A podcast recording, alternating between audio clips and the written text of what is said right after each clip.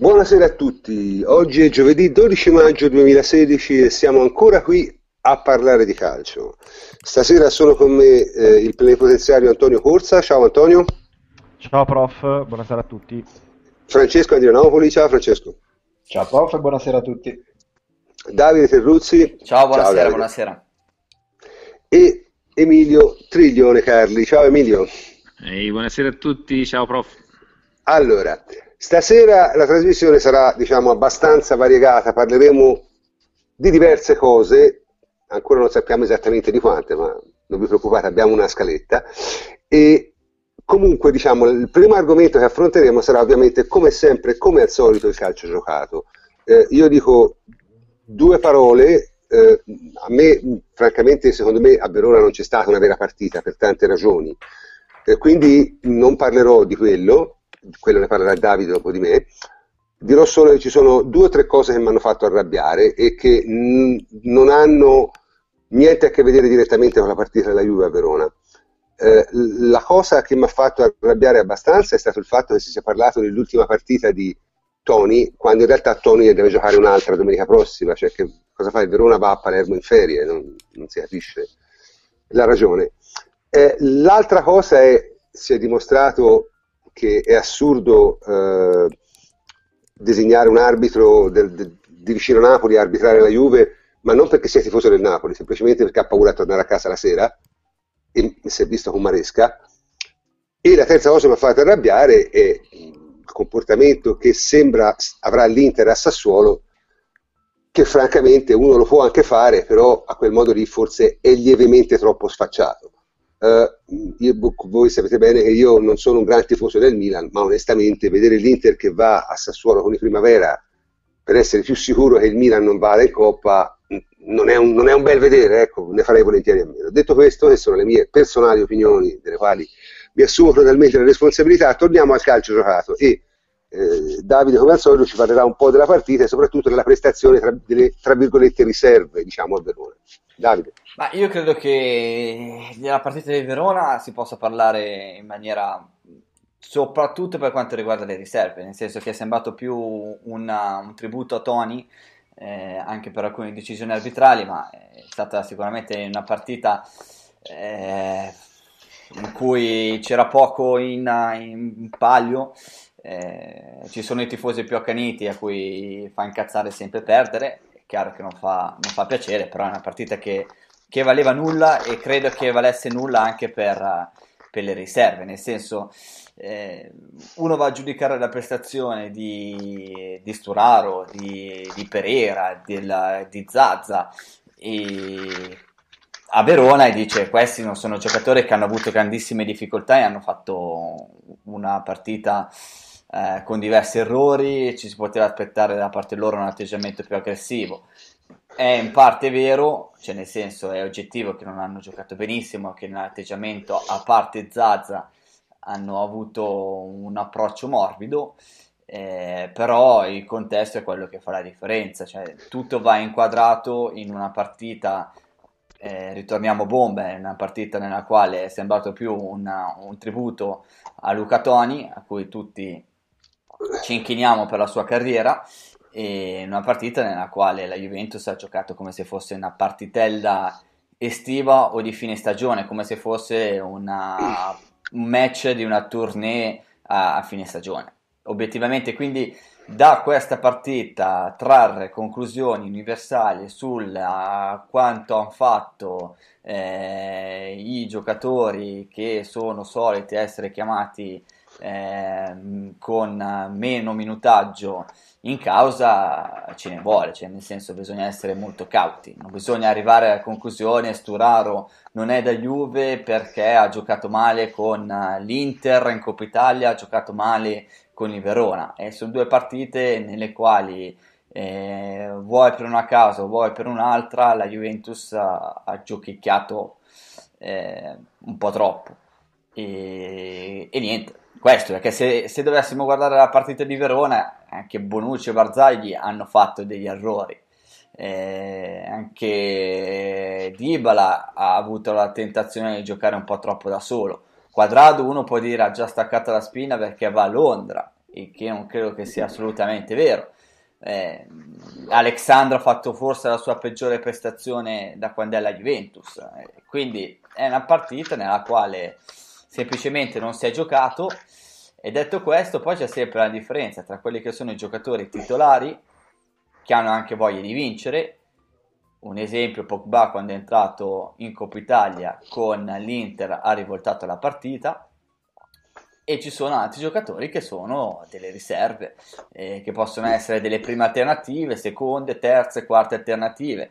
E probabilmente Sturaro che quando gioca con il Bayern Monaco nel secondo tempo eh, dell'andata fa bene e segna, eh, in un, quel contesto lì non è un giocatore che, che trascina la squadra, ma è un giocatore che ha bisogno di essere trascinato non sarà mai un leader, ma sarà sempre uno che seguirà la squadra. E quindi... Se posso dire una cosa, Davide? Sì. Io volevo dire che secondo me la principale ragione per cui la partita si è sviluppata a quel modo lì è perché la partita non contava niente per nessuna delle due. Questo è il punto. Perché, per esempio, con il Carpi la Juve ha giocato in un'altra maniera. Sì, perché sì, sì, la partita per il, Car- per il Carpi contava. E questo è il punto. Quindi una partita, francamente, in cui era anche difficile attendersi qualcosa di diverso, secondo me, perché dopo, dopo 25 vittorie in 26 partite, una partita che veramente non conta per nessuno, è veramente molto difficile da giocare. Ah, sinceramente, se avessi eh, dovuto scommettere, avrei scommesso su una vittoria del Verona. Poi sì, dopo, infatti anche gli episodi non ti sono andati nella giusta direzione, che prima del gol di, di Tony su rigore c'è stata un'occasione sbagliata da parte di Dybala, sì, per sì. col portiere, cioè è uscito di poco, ma le, le, le, partite sono queste, sono episodiche. No, è chiaro vabbè, che la Juventus non ha giocato da campionato, non ha giocato, no, quindi, no, e, non, non, si giocato, far, e non si può farne nessuna colpa, cioè nel senso, dopo... Ave, cioè, campionato vinto, è una partita che era di intramezzo che ti portava all'ultima di campionato e ti portava sempre più verso la Coppa Italia. Quindi già con la Sampdoria ci sarà un atteggiamento diverso, non chiaramente da partita in cui devi vincere. Sì, ma comunque giochi in casa. Cioè... Giochi in casa, a loro frega relativamente perché sono salvi, hanno fatto una stagione pessima e tutto. Eh, incomincerai a essere un po' più concentrato, poi dopo Mm. Quando sabato sì. 21 giochi la finale, giochi la finale e quindi la testa sarà completamente diversa. Senti, ma e della storia del comportamento di Maresca non a livello diciamo di decisioni eh, tecniche perché su quello ci sarebbe da parlare ma non vale la pena perché appunto la partita non contava nulla ma sul, sulla questione dei decori razzisti, quella è stata secondo me un'altra cosa veramente sgradevole e spiacevole. Sì, sì, quella è stata sicuramente spiacevole e poi dopo ci vorrebbe sempre la tanto invocata e evocata uniformità di giudizio da parte dei direttori di gara e anche da parte eh, degli addetti della procura, della questura, di tutte le persone che sono chiamate a decidere. Poi dopo sappiamo che l'arbitro è l'unico che può sospendere e interrompere una gara.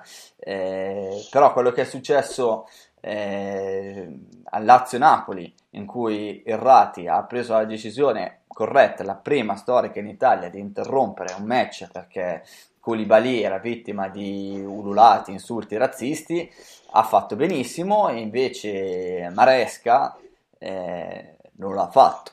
Poi dopo... E qui si ritorna Però lo standard è più Maresca di Errati in realtà, eh? cioè, certo, gli, certo. gli arbitri tendono sempre a, a minimizzare. Però soprattutto perché Maresca se non era la prima in Serie A è, non lo so, cioè terza, eh, quarta, esatto, quindi... cioè non lo fa. Sì, però va, va anche detto che il Rati, cioè, per me poteva essere molto difficile farlo la prima volta, ma con un precedente dietro, francamente, sì. chi gli avrebbe detto qualcosa?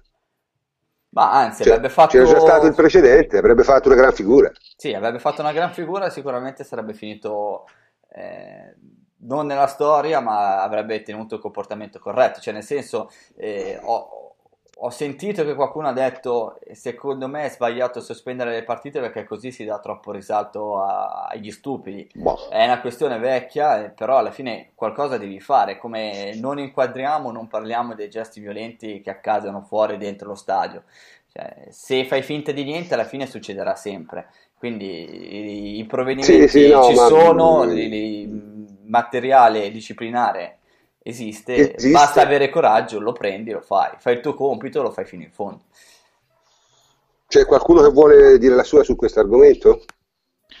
Ma dovrebbe un, un minimo rilevare anche il fatto quanto la, la, la, sensazione per l'arbitro che un giocatore si senta, diciamo, preso di mira. La sensazione che a quadrato non gli fregasse niente dei cori né della partita. Cioè, c'è stato. Questo, questo, è fondamentale, ecco. questo è fondamentale. E mancando questo elemento, un arbitro che di per sé, anche senza di mezzo la Juve, sembra veramente scarso. Non ave- Beh, aveva già fatto almeno, almeno abbastanza. Mamma mia. E francamente a me la cosa più ridicola è stata alla fine darci il rigore a tempo scaduto. Stata... Sì, sì, sì. sì. Proprio... Veramente una, una, cosa drammatica. Ripeto, la grande sì. fortuna è che, è che, sono partite che non contano, però, però secondo me questa cosa un po' va, va, va, rivista perché ci sono chiaramente degli arbitri che provengono da determinate zone geografiche. Ma non è solo quando arbitro è, è, è comincia a diventare che... però un pattern pericoloso. Eh, diciamo cioè... che i giocatori della Juve sono gli unici che vengono educati a non menare un arbitro se ti arbitra 90 minuti così, lasciando stare le decisioni grosse. Che atteggiamento sì, è stato sì. terribile, era proprio una cosa da... cioè nel senso... Sì. Sì, Avevo no, visto un dico, paio vabbè. di cose così nel trofeo Berlusconi, io, ecco. Sì, sì, sì, vabbè, Però il Milan non se ne approfittava a questo punto, ecco. Cioè, quindi era... Comunque, comunque. Niente, mm. questo diciamo, direi che può chiudere completamente la, la, la parte, diciamo, tecnica della, della trasmissione. Se Antonio vuole aggiungere qualcosa... No, guarda, prof, io sul, sulla questione quadrato, sui fischi di quadrato, secondo me è importante che si...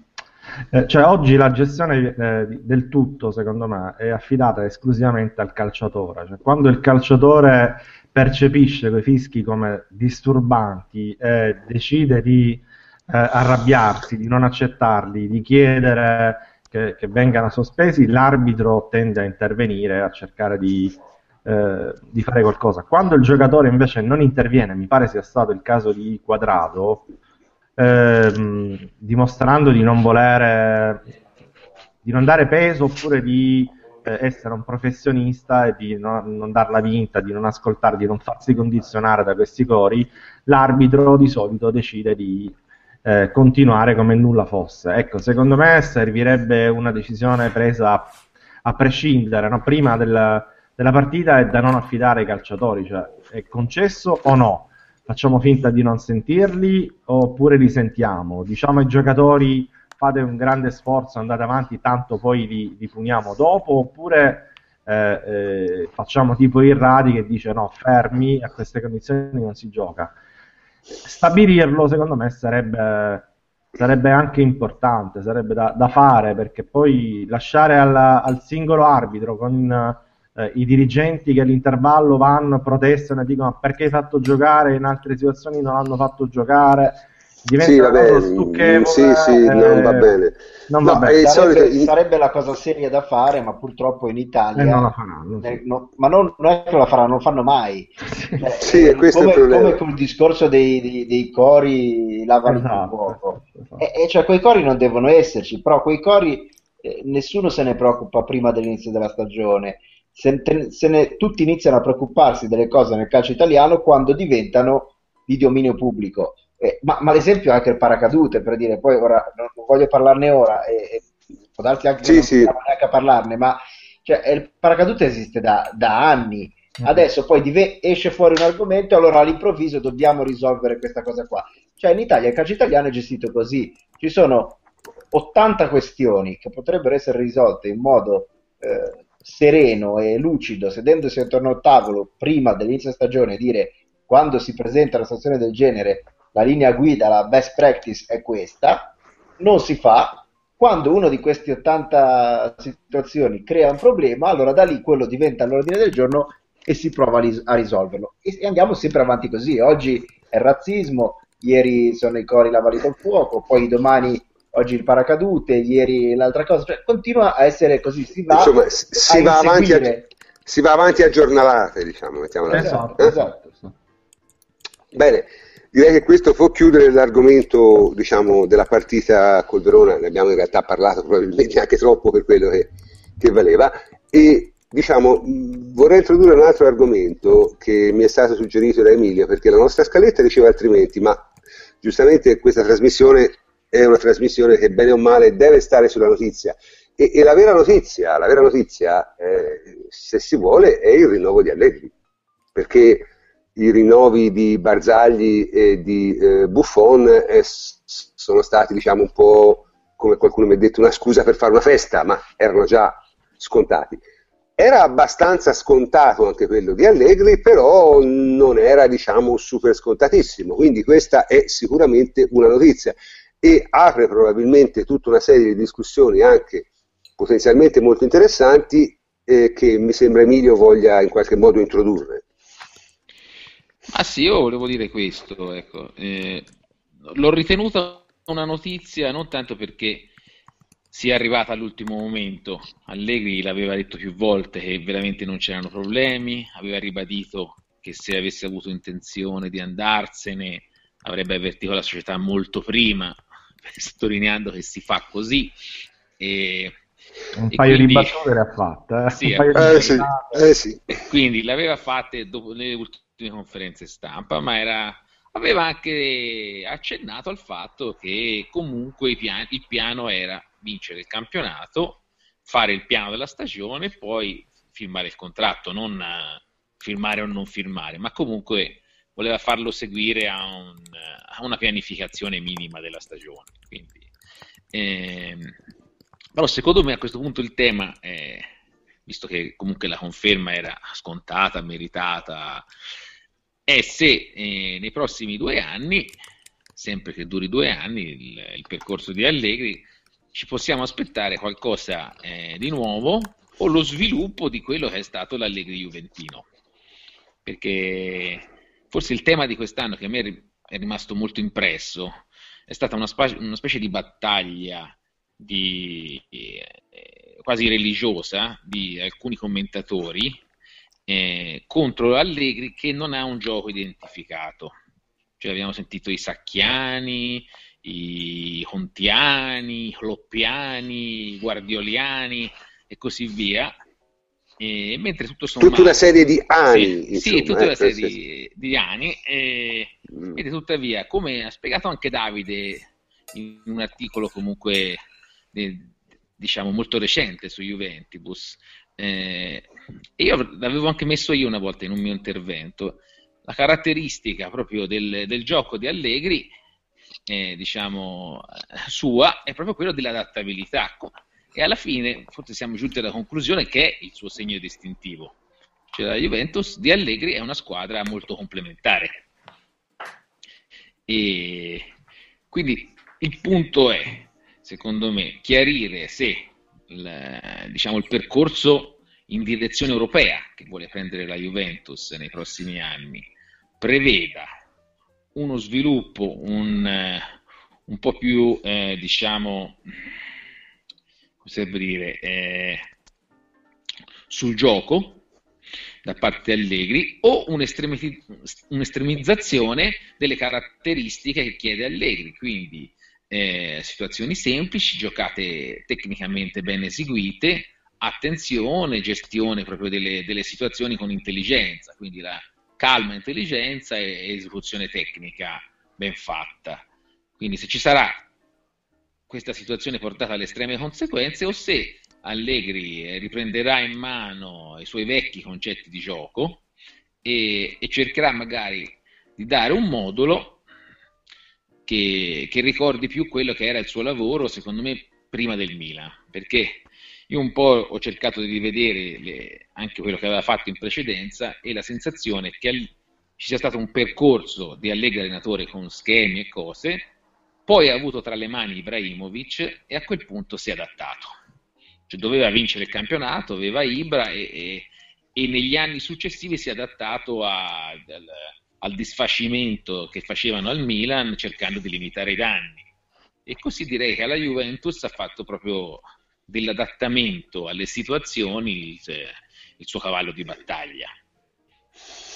Dunque, io, io credo che perlomeno per me, l'evoluzione eh, di Allegri sia abbastanza evidente in questi due anni. Cioè io mi sono anche andato a rileggere le cose che ho scritto quando è arrivato due anni fa e, e sono arrivato anche a rivedermi le partite che aveva fatto col Milan e prima ancora col Cagliari.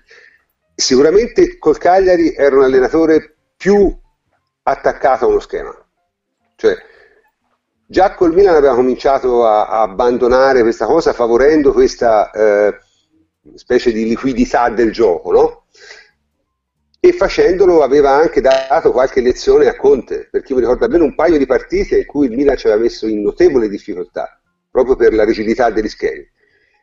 E con la Juventus, secondo me, ha raggiunto diciamo, il, il massimo di questo. Francamente, cioè, bisogna vedere che cosa si vuole. Se si vuole avere una cifra di gioco ben definita, beh, allora probabilmente non la vedremo con Allegri, cioè non vedremo lo schema, non vedremo il eh, 4-3-3 o il 3-5-2 o il 3-4-1-2 o tutto il resto. Vedremo una squadra però che esaspererà, secondo me, ancora di più questi principi. Cioè il principio che si giocano molte partite in una partita e che eh, ci si adatta alla strategia. Cioè quello che lui ha fatto col Bayern, secondo me, nelle due partite, pur uscendo sconfitto, secondo me è, è, un, è, un, inizio di quello che noi vedremo probabilmente nei prossimi anni se continua per questa strada. Questa è la mia impressione. Davide? Davide non so, non se, credo si sia allontanato un secondo. Francesco? Sì, io credo che la, la vostra definizione è impeccabile, nel senso che eh, la trasformazione da Conte ad Allegri è sempre più evidente perché apparentemente il modulo è sempre lo stesso, però si stanno allontanando sempre di più perché Conte era, come dicevi tu, il modulo, eh, lo schema, eh, bello anche da vedere esteticamente, bello da, eh, di cui godere, ma non so come dire, prestabilito, rigido, mentre Allegri è proprio c'è, c'è, un, c'è, un, c'è un'eccezione però, eh. i movimenti difensivi della Juve di Allegri sono migliori. Beh, Quello allora sicuramente. Perché, il movimento difensivo non può non avere lo schema, cioè non può essere troppo fluido, perché altrimenti vai a scatafascio. Cioè, eh, però Allegri, quello, che, quello su cui si concentra è il singolo adattamento, cioè in ogni partita i giocatori, ogni singolo giocatore fa qualcosina di diverso eh, in funzione di quella partita lì o in funzione dell'evoluzione che Allegri eh, sta pensando per lui e per il suo ruolo. Quindi sicuramente vedremo una Juve che si adatterà ancora di più e, e farà cose ancora diverse, cioè praticamente quest'anno ogni ogni mese abbiamo visto la Juve fare cose diverse all'interno dei principi generali, ma sempre, eh, sempre evolute, sempre in fase di, di micromanaging, come si suol dire. Sì, eh, sì. Sono curioso di vedere che cosa, eh, che cosa ci aspetta l'anno prossimo. Davide? Ah, scusa. No, vai, vai, vai, vai tranquillo Emilio, vai. Io credo che ci sia anche un diciamo, una cosa quasi di aiuto alla dirigenza nell'atteggiamento di Allegri con i giocatori giovani e importanti, perché ora senza stare a ripescare il video di Allegri che gioca a pallacanestro con Pogba, che comunque credo che sia genuino, non credo che sia proprio così artefatto, la sensazione è che tutto sommato ci siano dei vantaggi un eh, nell'avere un allenatore che tenga questo tipo di rapporti con i giocatori giovani e importanti. Perché mentre diciamo, la, la vecchia guardia dei difensori probabilmente ormai si allenerebbe anche da sola, eh, con questi eh, l'idea di trovarsi bene, di, di, avere il gusto del gioco, non perdere il gusto della giocata, ma neanche il gusto di, dello stare in allegria possa essere un vantaggio, perché poi alla fine stiamo arrivando verso il mercato e il tema sarà sempre il corteggiamento che ricevono i nostri giovani campioni. Perché, beh.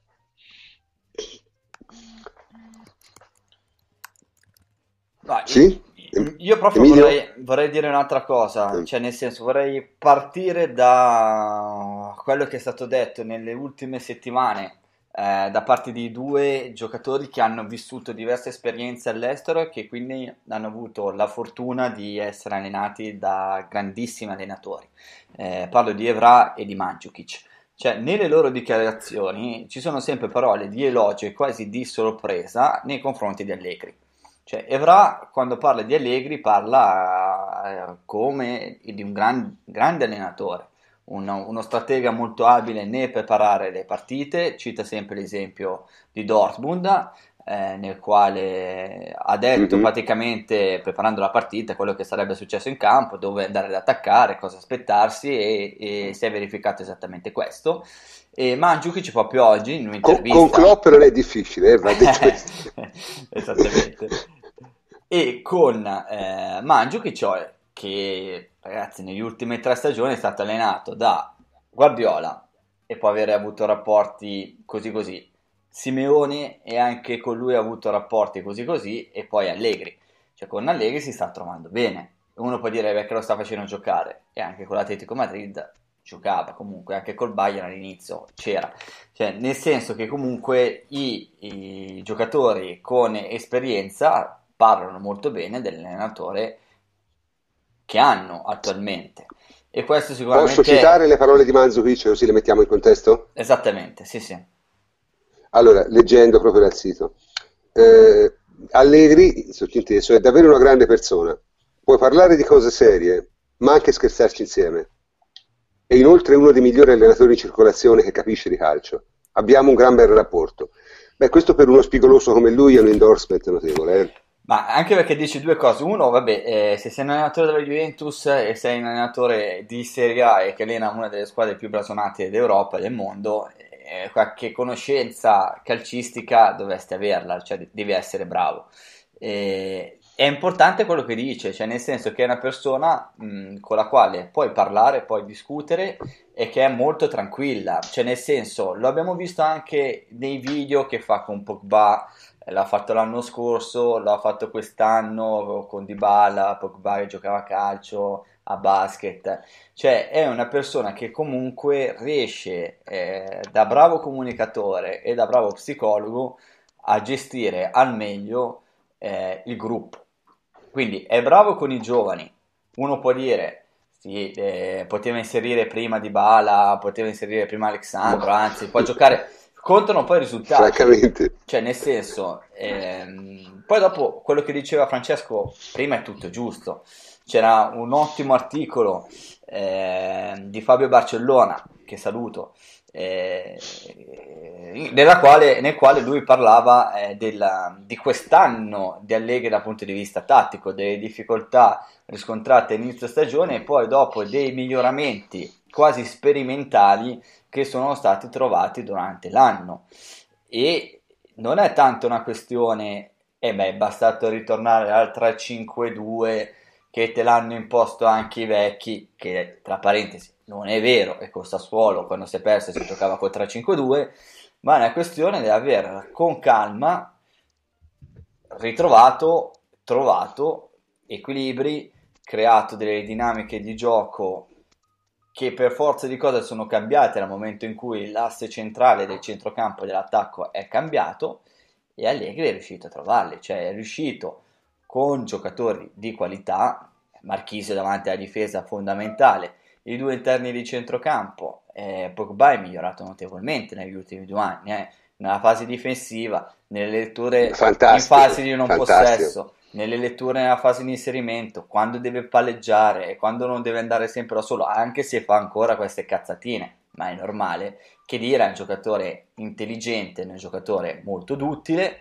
cioè nel senso che sa leggere le situazioni e dico, sul lavoro che ha fatto su Dybala, trovandosi a inizio stagione 4 punti che sembravano 4 prime punte, aver lavorato su di lui da un punto di vista fisico, ma soprattutto da un punto di vista tecnico, tattico e anche mentale, lo ha fatto diventare il giocatore che è fondamentale, cioè il giocatore che ti fa da collante tra centrocampo e attacco assieme a un'altra uh, centrocampista. E se voi prestate attenzione, eh, Allegri, che non è certamente un, giocatore, un allenatore di schemi, ma che ragiona più sui principi di gioco, se vogliamo dare eh, i numeri, quello che ha fatto nella prima partita ufficiale alla guida della Juventus l'anno scorso in campionato col Chievo. Si parlava tanto di un 3-4-2-1 perché c'era Coman che faceva la prima punta e c'era Tevez e Vidal o l'interno del lato opposto che facevano i due trequartisti è quello che più o meno succede ancora adesso. Cioè ci sono i due esterni che danno ampiezza, c'è Dybala che fa da collante e c'è uno dei centrocampisti, dei due interni, che si alza, mentre Marchisio resta quasi sempre in appoggio e sostegno per garantire un riciclo del possesso anche per le transizioni.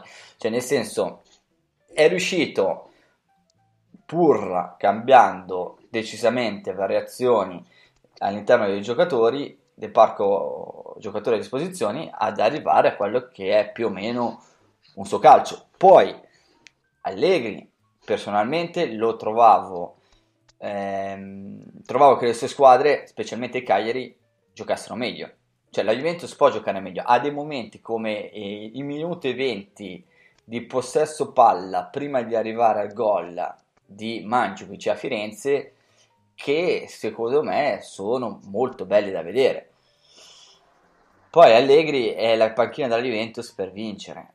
Noi questo ce lo dimentichiamo sempre, ma se tu fai due secondi posti consecutivi alla Juventus e la dirigenza ti ha messo a disposizione una squadra che giudica pronta per vincere, succede che tu te ne vai. È successo ad Ancelotti nel passato, sarebbe successo lo stesso ad Allegri. Cioè, quando tu sei su una panchina della Juventus, devi vincere. Punto. Semplice. Devi vincere, spe- specialmente se hai le condizioni per farlo. Ora, onestamente, in questi due anni le condizioni c'erano. L'anno scorso abbastanza, quest'anno, secondo me, decisamente c'erano. Cioè, tant'è vero che ti hai regalato un terzo del campionato, praticamente. Cioè, avresti potuto giocare 10 partite una degli altri e vincevi uguale. Quindi la differenza Io... quest'anno è, è enorme. Cioè non... Io credo ehm, veramente, l'ho scritto, che eh, avessimo un po' tutti tanti pregiudizi nei confronti di Allegri. Eh, mi ricordo che due anni fa, quando ci sono state le dimissioni di Conte, parlando con te, prof, con Antonio, con Alessandro Roversa e con eh, Enrico Ferrari, che saluto, eh, sostanzialmente si diceva l'importante è trovare subito un allenatore perché daresti il messaggio che la società c'è, è presente e che da domani subito hai una guida tecnica. Allegri ha sorpreso. Noi forse ce lo ricordavamo, eh, l'allenatore esonerato... Scrissi, scrissi, scrissi eh, tante volte è più importante prendere una decisione rapida che una decisione giusta. E fu esattamente il caso della mia. E poi dopo poi la decisione si è rivelata giusta dopo, però, dopo, esattamente. però comunque in quel momento lì era comunque la cosa da fare. Beh, noi ci ricordavamo l'Allegri che il, aveva raggiunto la qualificazione in Champions League all'ultimo e lo si diceva grazie a Rigorelli. Eh, l'allenatore esonerato dal Milan, ha mandato via a calci nel sedere. Insomma, noi pensavamo a quell'allenatore lì però i dati dimostrano che lui sicuramente è migliorato, è migliorato ad esempio nella gestione anche del rapporto con i giocatori. Cioè, un Ibra che dopo un, un Arsenal Milan finita 3-0 si era incazzato con l'allenatore, adesso difficilmente succederebbe una situazione del genere. Giocatori di esperienza. Anche Ibra, anche Ibra è un personaggio particolare, eh, comunque, ha le sue particolarità anche lui, eh. non è che ne trovi tanti come Ibra però obiettivamente... Ma poi, ma poi le, persone, le, persone, crescono, le persone migliorano, cioè il fatto che Allegri sia questo oggi eh, non significa che fosse questo anche l'ultimo anno al Milan, cioè l'ultimo no. anno al Milan eh, Allegri aveva sbagliato e, e, non era questo allenatore, cioè eh, è evidente. Stesso, è evidente, cioè nel senso che eh, e si è dimostrato una persona intelligente perché ha capito quali sono stati gli errori che ha commesso e questo non tutti lo fanno nella vita. E quindi capire quali sono stati gli errori che hai commesso nelle tue precedenti esperienze e cercare di non ripeterle è, è, è fondamentale perché l'allenatore, soprattutto eh, delle grandissime squadre, è un gestore, è un allenatore che ha poco tempo durante la settimana per allenare. Quindi o sei davvero una, un innovatore alla Guardiola e quindi ha delle idee fortissime e, e, ci credi fortemente e dai anche dei grandissimi giocatori a disposizione che sono portati e lavori in settimana per quello oppure devi essere bravo a gestire la squadra. Senza contare che eh, tu influenzi eh, la squadra ma l'ambiente poi influenza te quindi anche dove vai a finire è sempre importante, nel senso che probabilmente Allegri, per la sua attitudine, per il suo essere così eh, fluido, al tempo stesso anche eh, con un determinato atteggiamento nei confronti dei giocatori, per lui probabilmente è più adatta alla Juve di quanto non fosse adatta ad altre squadre. Cioè, anche, ci sono anche questi, eh, questi incontri che vengono fuori e queste, queste, alchimie che poi finché non le vedi in pratica non le puoi, non le puoi sapere. E quindi lo vedi in mille cose, per esempio, anche astraendoci dal caso Allegri, eh, Mazzarri che non sarà un fenomeno, ma non è un cretino. Al Napoli fa bene, meglio di quanto poi faccia Benitez, poi va all'Inter ed è un disastro totale. Eh, Ranieri, che fa la peggior stagione della storia di un commissario tecnico, perché nessuno aveva mai perso eh, due volte con le Fire e poi fa la miglior stagione probabilmente nella storia di un allenatore. Cioè, eh, non è semplice per un allenatore astrarsi da quello che è il suo contesto. Evidentemente, il, contesto soprattutto, soprattutto Juve, il contesto Juve è molto positivo per un allenatore. Il contesto, Juve aiuta, il contesto Juve aiuta sempre, però evidentemente Allegri lo ha aiutato ancora di più, mentre con Ranieri non è riuscito a aiutarlo più di tanto, non so come dire. Beh, anche perché non era, non era, un contesto, non era, un, non era, lo stesso contesto di adesso. Eh. Io credo che Allegri, che Ranieri con questa dirigenza avrebbe fatto molto meglio. E di certo non l'avrebbero mandato via, via, a due giornate dalla fine per il primo che passava per strada. Ecco. Questo non sarebbe successo, sono convinto anche io. Perché Avrebbe probabilmente, se te decidi di mandare via un allenatore, non lo mandi mai via a quel modo. Quella l'ho trovata, tutti noi l'abbiamo trovata una cosa un po' fuori. Ma comunque non torniamo non, non divariamo passare. Stiamo parlando di non volevo, non volevo parlare di, di Ranieri, solo, erano solo i primi due esempi che mi, facevo, che mi venivano in mente di certo. eh, anche il contesto ti aiuta. È fondamentale, il contesto è fondamentale. A Però a volte, a volte ci dimentichiamo, secondo me, che Juventus e Milan, che sono poi le squadre che hanno vinto di più, negli ultimi vent'anni, diciamo, sono due società del nord ma diversissime, sono veramente due ambienti diversi, non si somigliano per niente. E quello che non funziona in una può funzionare nell'altra. Perché io mi ricordo Davids, ma mi ricordo Inzaghi, cioè veramente Inzaghi non lo reggeva nessuno a Torino ed è stato un idolo a Milano in un istante.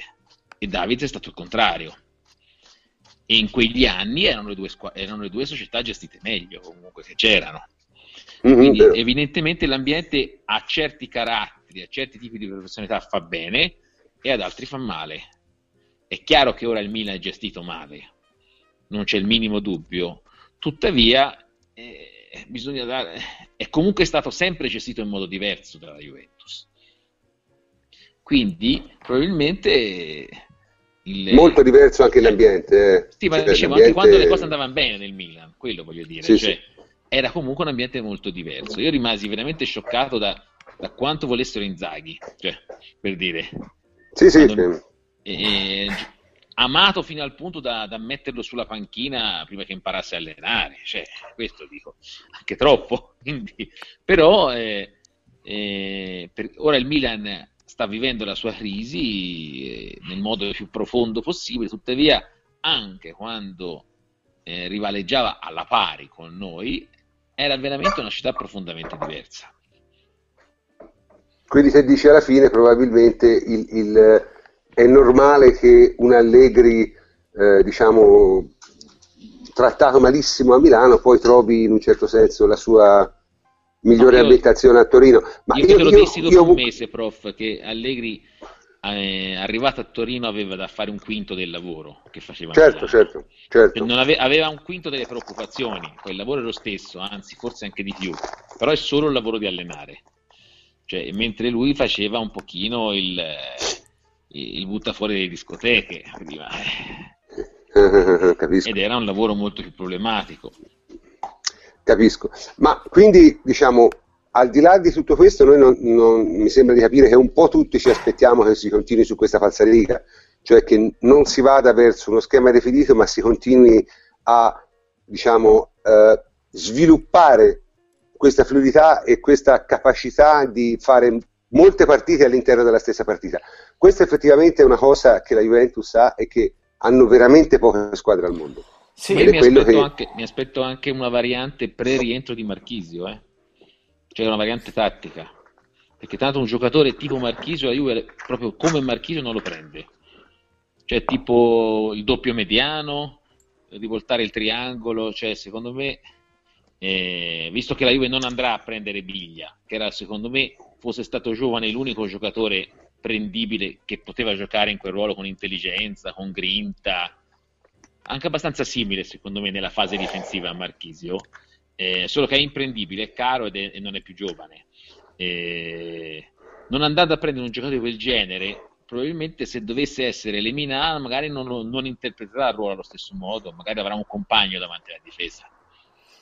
Allora, io questo non lo so, sinceramente finora mi sembra che Allegri abbia sempre giocato con, uh, non con, cioè nel senso con il triangolo di centrocampo classico, quindi mai con uh, il rovesciato, cioè quindi con il doppio mediano e con il trequartista. Poi dopo potrebbe essere... Quando gioca Sturaro, secondo me le posizioni sono un po' diverse. Potrebbe... Cioè, Sturaro sta ver- eh, a volte eh, anche quando giocava con Marchiso, io ho sempre avuto la sensazione che Sturaro arretrasse e Pogba facesse quasi la mezza punta.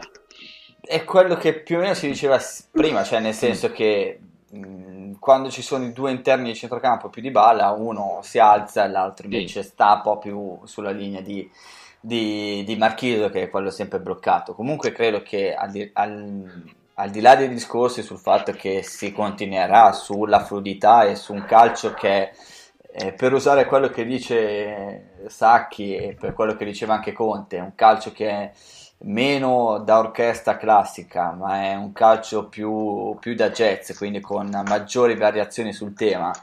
Eh, penso che ci debba essere sicuramente un miglioramento per quanto riguarda eh, l'intensità e la velocità nel possesso palla, quindi con una maggiore pulizia tecnica, con una palla che viaggi con una maggiore velocità, con uh, un posizionamento dei giocatori che sia eh, più eh, fluido e più rapido nel, nel sistemarsi, proprio nella sistemazione in campo e penso che questi siano dei, mm, dei progressi da fare. Così come... Quindi te, te credi in un gioco più posizionale? No, non, no, non credo in un gioco più posizionale, cioè nel senso che penso che eh, un conto è far, cioè nel senso la Juventus ogni tanto riposa anche con il pallone, però eh, delle, quando soprattutto, e succede con eh, squadre di alto livello europeo o in Italia con squadre che ti vanno a prendere alto e sono poche, prendiamo con la Fiorentina, cioè quando ti vanno a prendere alto tu devi una cosa, eh, la prima è far viaggiare velocemente il pallone e essere scaglionato in campo in maniera naturale, in maniera tale che offri al portatore di palla più varianti possibili. È il classico triangolo, cioè nel senso dare un sostegno, un appoggio laterale, un appoggio in profondità al giocatore. Alla fine sono sempre questi i tre appoggi che dai mh, mm, a un giocatore con la palla. Quindi, mh, mm, e far viaggiare la palla più velocemente, perché quando sei pressato, oltre a essere ben posizionato in campo, devi avere una pulizia tecnica e questa l'alleni e devi avere anche una palla che viaggia in maniera più veloce. Perché se la fai no, viaggiare e fai degli errori tecnici, e lui sappiamo Allegri quante volte insiste su questo, e fai anche degli errori in cui un passaggio lo fai con l'odosi, con la forza di una sottiletta, eh, oppure spari un missile, è chiaro che perdi palla. O Però altra cosa, si... cioè quando tu fai di, di un possesso palla in cui la palla viaggia lentamente, eh, non vai a scardinare eh, le linee difese avversarie, cioè stanno lì perché ora che la palla viaggia, questi riescono a mettersi a posto.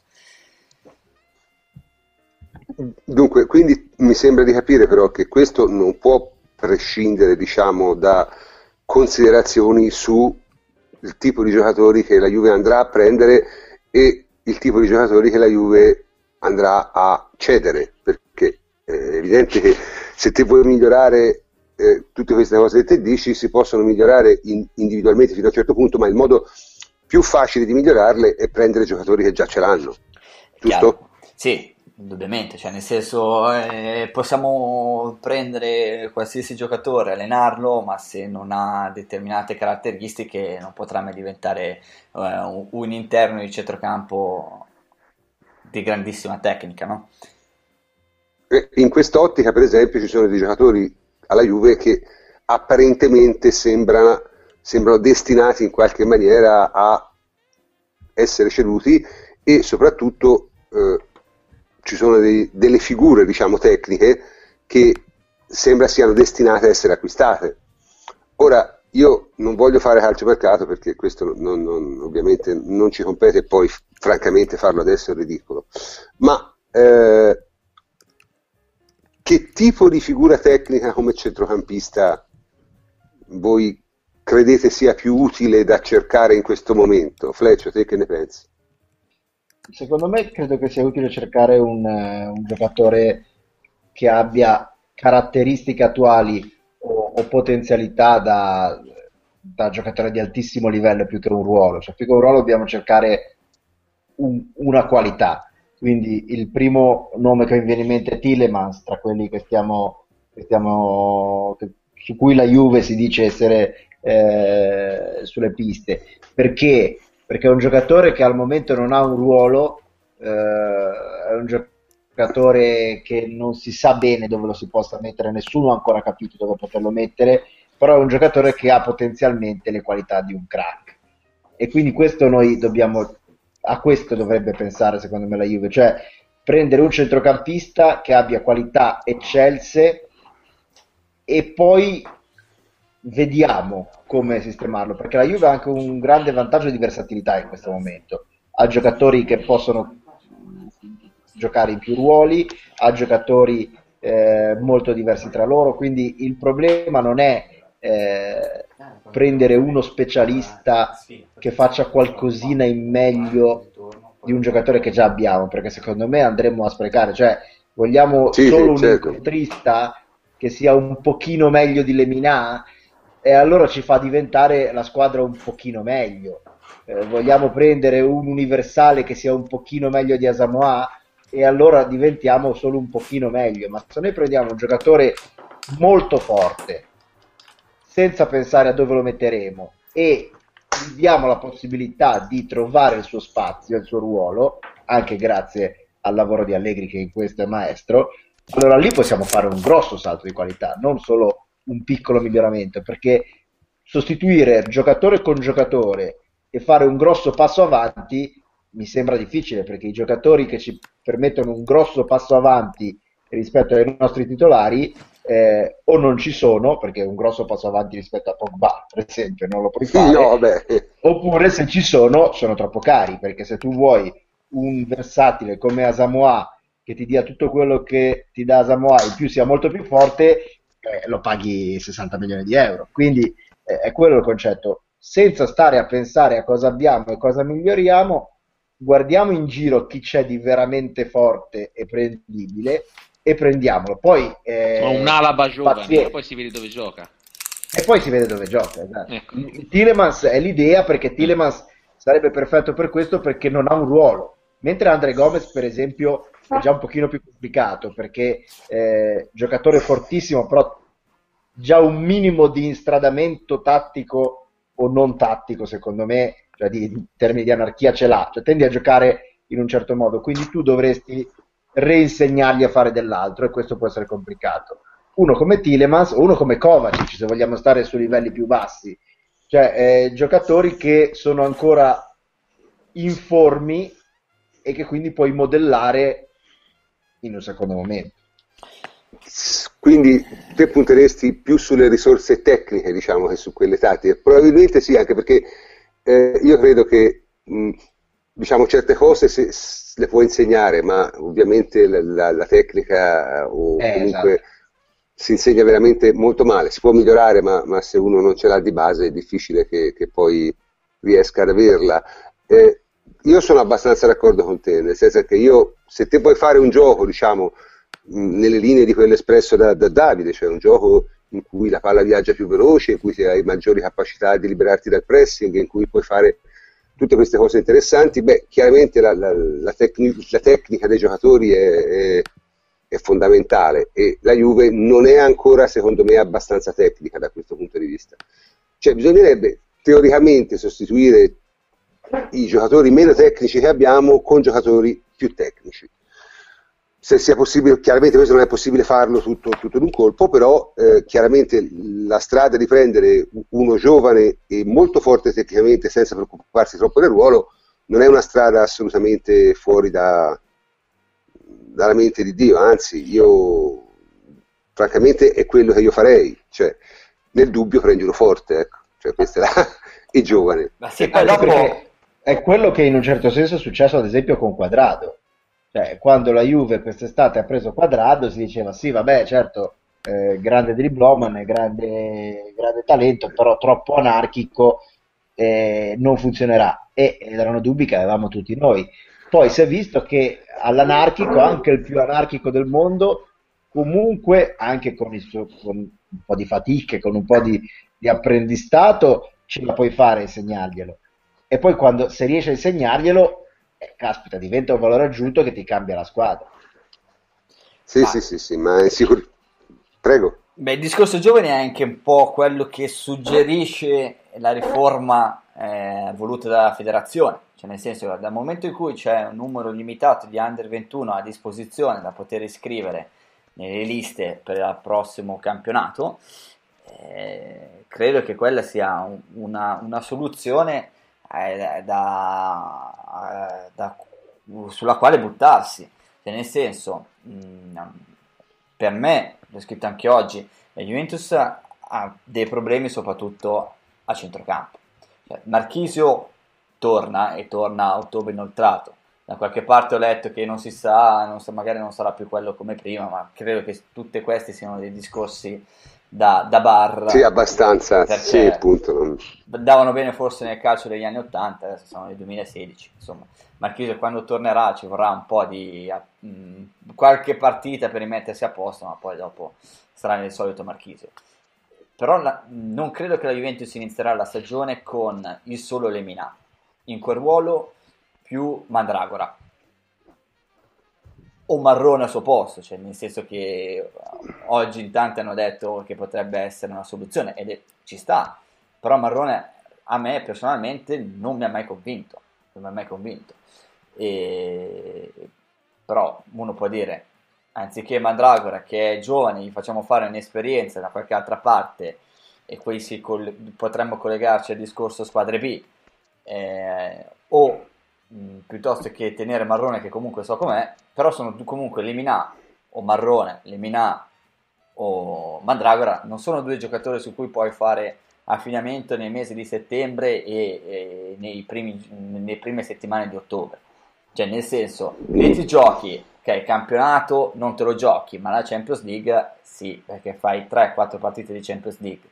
Lemina l'abbiamo visto, lo sappiamo, ha ancora dei limiti precisi dal punto di vista tattico, soprattutto per quanto riguarda la fase di non possesso.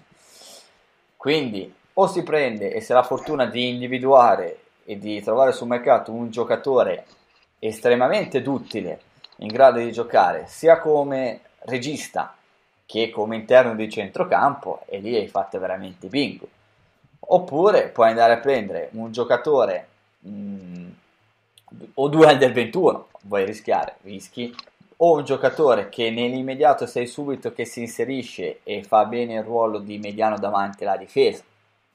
Parlavano nomi che si sono sentiti, quindi in questo momento se ne sentono di tutti i colori. Un Matic, per intendere. Un giocatore che comunque sai che più o meno può farlo. E come interno vai a prendere un altro giocatore. Cioè, si legge anche di Pjanic e ci hanno fatto anche questa domanda. A parte che non credo che la Roma te lo dia. Ma, questo è un altro discorso. Ma poi un giocatore, francamente, secondo me non ci dice praticamente niente nella Juventus. No? È un giocatore che non puoi mettere davanti alla difesa. Nel Prima senso, di tutto. Allegri non lo metterebbe lì. No. Potrebbe metterlo come interno di centrocampo, ma eh, sono due le posizioni che la Juventus deve andare a migliorare. Per forza di cose. Una, un vice Marchisio, che non ce l'hai, non ce l'hai avuto quest'anno. O punti su Lemina come vince Marchisio, però nell'immediato secondo me non ti dà garanzie. Lemina, io personalmente penso che possa essere il vice Pogba, per dire, cioè nel senso un interno box to box, lo vedo così, è un giocatore che possa anche fisicamente dominare il centrocampo, oltre che tecnicamente, perché poi ha un'ottima progressione, ha una buona tecnica nello stretto e quindi come interno male non fa. E ti mancherebbe però un giocatore che prende il posto di Chedira, perché Chedira quest'anno ha fatto Porello 20 partite di campionato mm-hmm. ed è Vabbè, stato gestito molto bene. Chedira comunque ha giocato 2000 minuti, eh, quindi... sì, ed è stato gestito molto bene, eh, perché è stato gestito molto bene da Lega. Quindi a centrocampo... Cioè, se prima della stagione, se prima della stagione quando eravamo tutti preoccupati per, eh, per la salute di Chedira, ci avessero detto eh, guardate, firmate qua se volete che Chedira giochi 2000 minuti, noi avremmo firmato tutti. Poi eh, purtroppo questi minuti sono andati, anziché magari due partite o quattro partite sì e una no, sono diventati a, a grossi blocchi, a grossi... Certo, certo. Però, insomma, voglio dire, poteva giocarne qualcuno in più, purtroppo eh, forse in alcune partite importanti ci è mancato, ma alla fin fine non è che da, da che dira si possano spremere 4.000 minuti in una stagione. No, cioè, è possibile. La migliore delle ipotesi ne giocherà 2.500, quindi... Però è la ragione per la quale, dal mio punto di vista, anziché avere come prima alternativa, eh, quest'anno ce n'erano diverse, eh, c'era Pereira che comunque anche lui è stato vittima di diversi infortuni ma non ha, non ha convinto. Volendo come interno c'era Hernanes c'era, c'è stato Samoa che però anche lui da un punto di vista dell'integrità fisica qualche dubbio eh, continua a lasciarlo e potrebbe essere magari riportato sulla fascia.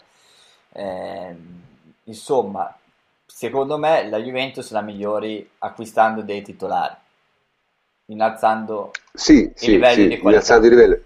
Non, Noto non, che non si parla più del trequartista, però, eh? Beh, il trequartista, cioè nel senso, andare a prendere un giocatore che sia uno specialista nel ruolo e che sia un unicum, eh, la vedo male. Cioè, io non andrei a comporre una rosa così. Non lo farei mai. Perché sì. o costa tantissimo. Costa tantissimo. Prendiamo eh, un giocatore che ti fa fare 45 milioni, che ti costa 45 milioni e che può fare solo quel ruolo lì, A ti lega un solo modulo di gioco e B è un rischio. Quindi è meglio andare a prendere un giocatore che eventualmente possa ricoprire quella posizione, sempre in base a quello che è il concetto di trequartista per Allegri, e che ti possa anche giocare a centrocampo. Cioè, non è un caso... completo secondo me è sempre Oscar, eh, comunque per quel ruolo lì. Non è un caso che tra i, tutti i giocatori a disposizione l'anno scorso lui abbia piazzato Li Vidal. Non è un caso, eh. Poteva certo. mettere oh, Marchiso, l'ha, l'ha, fatto, l'ha fatto anche lì più mondiali, se non ricordo male. Poteva mettere Davide, Davide, ti stiamo perdendo. Davide? Mi sentite? Adesso sì, dicevi scusa? No, dicevo che poteva mettere diversi giocatori, cioè poteva mettere anche Marchisio, poteva mettere Pogba, eh, invece ha messo Vidal, perché Vidal è il giocatore che per lui più o meno aveva le caratteristiche del trequartista nel suo concetto di gioco. Quindi Emilio ha fatto certo. un nome, Emi- eh, Oscar è un giocatore che volendo potrebbe anche giocarti all'interno di centrocampo. Isco, per dire Oggi così, sì, sì, sì. Per, per, fare due esempi, ho fatto due nomi, eh, cioè nel senso quando io ho scritto Biglia e Daoud, eh, Daoud a me è piaciuto moltissimo quando l'ho visto eh, nelle doppia sfida in Champions League, erano due esempi, cioè nel senso un giocatore che nell'immediato può giocare subito come vice Marchisio ed è una garanzia, e un giocatore forte che ti tecnicamente dotato che ti può ric- giocare in quella posizione. Comunque, scusa, io voi avete parlato sempre del nome da prendere, secondo me c'è tutto da ripensare un po' il centrocampo, alla luce delle, delle, nuove, delle norme, dei numeri dei giocatori e della salute, perché comunque l'avete già un po' detto anche voi, eh, quest'anno quattro centrocampisti hanno avuto gravi problemi fisici e il quinto ha, ha, ha il crociato rotto. Cioè, questa è la situazione del centrocampo della Juventus.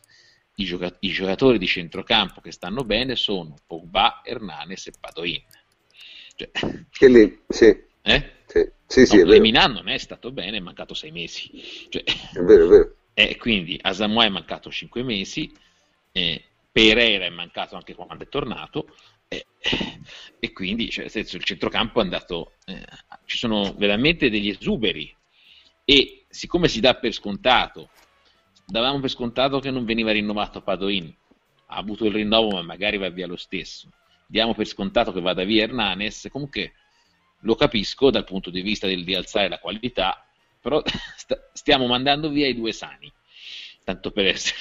Qui il problema secondo me è molto complesso e io non vedo con grande, grande preoccupazione la sostituzione di Marchisio mese più, mese meno, dopo aver preso Lemina. È vero, inizia la stagione, secondo me, ma, ma Lemina secondo me si trova meglio a giocare davanti alla difesa tre partite di, di Champions League che, che cinque partite rognose di campionato. Tutto sommato, perché comunque in Champions League ci vuole mod- la mentalità, la gamba con cui gioca l'Emina e forse si può anche perdere qualcosa in equilibrio. Insomma, noi nelle, ne, alla prima giornata di Champions League abbiamo giocato con Hernanes davanti a una difesa 4 a Manchester, tanto per essere chiari, quindi non è che in quel ruolo eravamo tanto coperti. Sì, effettivamente questo, questo è molto, molto diversa. La valenza del centrocampo tra, tra l'Italia e, e, e, la, e, le partite internazionali cambia completamente, secondo me. Cioè in Italia c'è sempre questo bisogno di avere un equilibratore. Nelle partite di Champions League, secondo me, molto, molto meno. In questo tendo a essere d'accordo con, con, Emilio, con Emilio. Ma io personalmente sulle Minà credo invece potrebbe benissimo fare il ruolo di Marchisio e, e, secondo me varrebbe la pena invece proprio di insisterci, perché un giocatore se ti riesce ad insegnarglielo, in quel ruolo lì è un crack. Perché io tecnicamente... fossi, lo, farei, lo farei alternare il ruolo di Marchise anche in quello di Bonucci, figurati. Cioè, ah, sì, nel, cioè, nel, nel, secondo me alla, alla, che devo dire, alla Desai. Ecco. Un po' non lo so, ora io non mi spingo fino a questo punto qui. però, però ha giocato eh, in difesa, eh? Ha giocato. Sì, sì, certo. Quindi però, è... con, con Loco Bielsa, eh, che, che è già qualcosa di particolare, però comunque insomma io non mi, spingerei, non mi spingerei fino a quel punto lì, però secondo me quel ruolo lì lo può fare. Comunque, Anche se Davide lo critica giustamente, eh, perché Lemina eh, ha tantissime pause e tantissimi errori di posizionamento, si vedono proprio. Cioè, sì, ma sono cose queste che puoi correggere. Sì, sì, sì. Capisci? Eh, questo è il discorso. Sono cose che puoi correggere con l'allenamento. No, ma si parlava di un giocatore fu- eh, futuribile a cui insegnare il ruolo. Beh, insegniamolo a quello che abbiamo preso. Beh, quello, quello sì, sì. no, esatto, quello è un primo, quello è un primo, eh. step, Poi ripeto, è... mh, mm, aspettiamo Marchisio, insomma, non è... Cioè, la mia idea è fare tante operazioni leminate, quindi tanti mm. giocatori che hanno eh, potenziale e, e, potenziale che però non viene fuori da solo, su cui ci devi lavorare, ovviamente. Se no sarebbe troppo facile li avrebbe Beh, certo, chiaramente poi parliamoci chiaro, eh, mh, mm, mm, volendo allora, la Juve non è facile intervenire nei reparti perché i giocatori sono forti, però può intervenire in qualunque reparto, per esempio c'è il famoso annoso problema del terzino destro che è, è lontano da, da, una soluzione, nel senso continua ad andare avanti con Licksteiner. Io penso che ci siano i soldi pronti del, visto che Quadrato non ce lo danno, però quei soldi li destineranno a un esterno destro totale. Che l'idea è questa, secondo me. Come hai preso a sinistra un esterno sinistro totale. Cioè, a 4, a 5, come viene. Cioè. No, però poi giustamente tu, tu, Emilio sottolineavi il discorso esuberi e secondo me eh, prima di fare qualunque discorso sugli acquisti dovranno affrontare gli esuberi perché eh, a centrocampo Pereira, Sturaro, Asamoah, con il rinnovo di Lemina, sono tutti giocatori a cui siamo affezionati, tutti giocatori che hanno dato quello che avevano e anche più di quello che avevano e hanno sempre, sono quasi sempre risposto presente alle chiamate, secondo me di questi tre almeno due sono in esubero per forza, non fosse altro perché eh, Pereira e Samoa non possono garantirti di essere sani per tutto l'anno, quindi eh, bisognerà essere anche bravi a vendere quest'anno, perché questi due su tre, almeno due sono in esubero, proprio numericamente, se no arrivare a 25 eh, è dura. Eh, Anzi, arrivare a 21. Io, anche, io tenderei a, a, vendere loro due, cioè Sturaro francamente è un 93, io ci penserei un attimo prima di disfarmi di un 93, ecco. Però ehm, diciamo Asamoah e, e, e Pereira francamente sembrano essere giocatori di livello forse lievemente inferiore a quello che si pensava, ecco. e quindi ah. non più adatti a una Juve che sta andando diciamo un po' avanti. Non lo so, io ripeto, si, può, si possono fare molte cose, ma alla fine eh, probabilmente si cercherà di aumentare ancora di più questa diciamo, fluidità, questa capacità di fare molte cose con molti giocatori, il che ci porta inevitabilmente anche al discorso dell'attacco, perché il discorso dell'attacco ha diverse incognite, secondo me, principalmente due, il destino di Morata e quello conseguente di Berardi, che sono i due giocatori che sono diciamo, uno potenzialmente in entrata, uno potenzialmente in uscita. Eh, dico subito che non credo assolutamente alle, alle voci su uh, Cavani, nonostante eh, siano diciamo, molto molto molto propagandate da, da, da, dai siti e dai media diciamo, del mestiere, tra virgolette, per una serie di ragioni, perché un giocatore che la Juve non prenderà mai perché costa troppo, prende un sacco di ingaggio e ha 30 anni, insomma, 29 e, e, e tutto sommato, nonostante sia, sia, stata, sia stato pesantemente attaccato per questo su Twitter, non è un giocatore che ha fatto poi chissà quali campionati fantastici al PSG, ecco. Questo è il punto. Quindi non credo assolutamente a Cavani. Però indubbiamente in questo diciamo uno entra e esce di Morata e Berardi, eh, qualcosa succede. Cioè, voi ne pensate? Se posso dire la mia, secondo me su Morata e Berardi l'incertezza è più è più astratta che reale, perché in realtà qui l'incertezza non è come dire l'incertezza eh, per dire detta, visto che hai detto Cavani, prenderemo Cavani, questa è un'incertezza, perché chi lo sa, ci sono mille variabili. Su Morata e Berardi ce n'è una di variabile. Se la Juve vuole il prezzo, per, cioè, per tenerli basta mettere una cifra sul tavolo e arrivano tutte e due, perché Berardi c'è già una cifra di riscatto prestabilità, non formalmente ma informalmente, quindi se la Juve mette quella cifra sul piatto, Berardi è alla Juve domani. E per Morata il Real rivuole Morata non per tenerlo in squadra ma per farci ancora dei soldi, quindi se al Real dici guarda vuoi farci 20 milioni in più, te ne do 15, te ne do 18, te ne do 14, te ne do 19, quindi sono due giocatori per cui basta che la Juve decida ok voglio mettere sul piatto queste cifre e sono nostri. Cioè, se, se, non l'ho ancora fatto è perché si stanno vagliando un po' tutte le possibilità, se ci sono alternative, se sono più economiche, se è meglio spendere i soldi altrove, eh, se faccio per dire eh, sia il caso eventualmente di inserire contropartite tecniche per l'uno o per l'altro, però in realtà su quello l'incertezza è meno pronunciata secondo me di quello che, che noi tifosi sentiamo. Sì, pe- penso che quindi diciamo mh, il reparto d'attacco secondo voi dovrebbe sostanzialmente rimanere lo stesso con l'aggiunta di Berardi? O addirittura con l'aggiunta di Berardi l'addio di Zaza? Perché c'è pure questa possibilità. Eh, allora, credo che la... Zaza, Zaza, è un giocatore che sul mercato vale quanto Berardi, eh, probabilmente. Sì, Alla però fine. non credo che la Juventus voglia privarsene, cioè nel senso Zaza è un giocatore giovane, è un giocatore che comunque in, in aria eh, si è fatto valere si è fatto sentire. Il problema di Zaza penso che sia quello di capire che è la Juventus, è un giocatore che ha davanti Mandzukic e Morata e che quindi ci sta a fare panchina.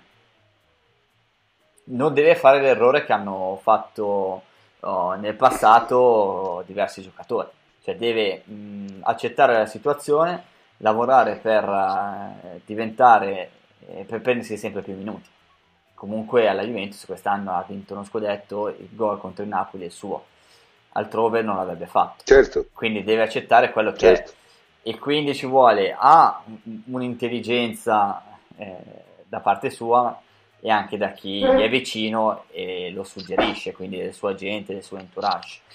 È chiaro che se dovesse eh, creare qualche, avanzare qualche problema, il mercato lo ha e potrebbe essere una soluzione quella di venderlo, fare cassa e poi dopo andare a prendere su qualche altro giocatore.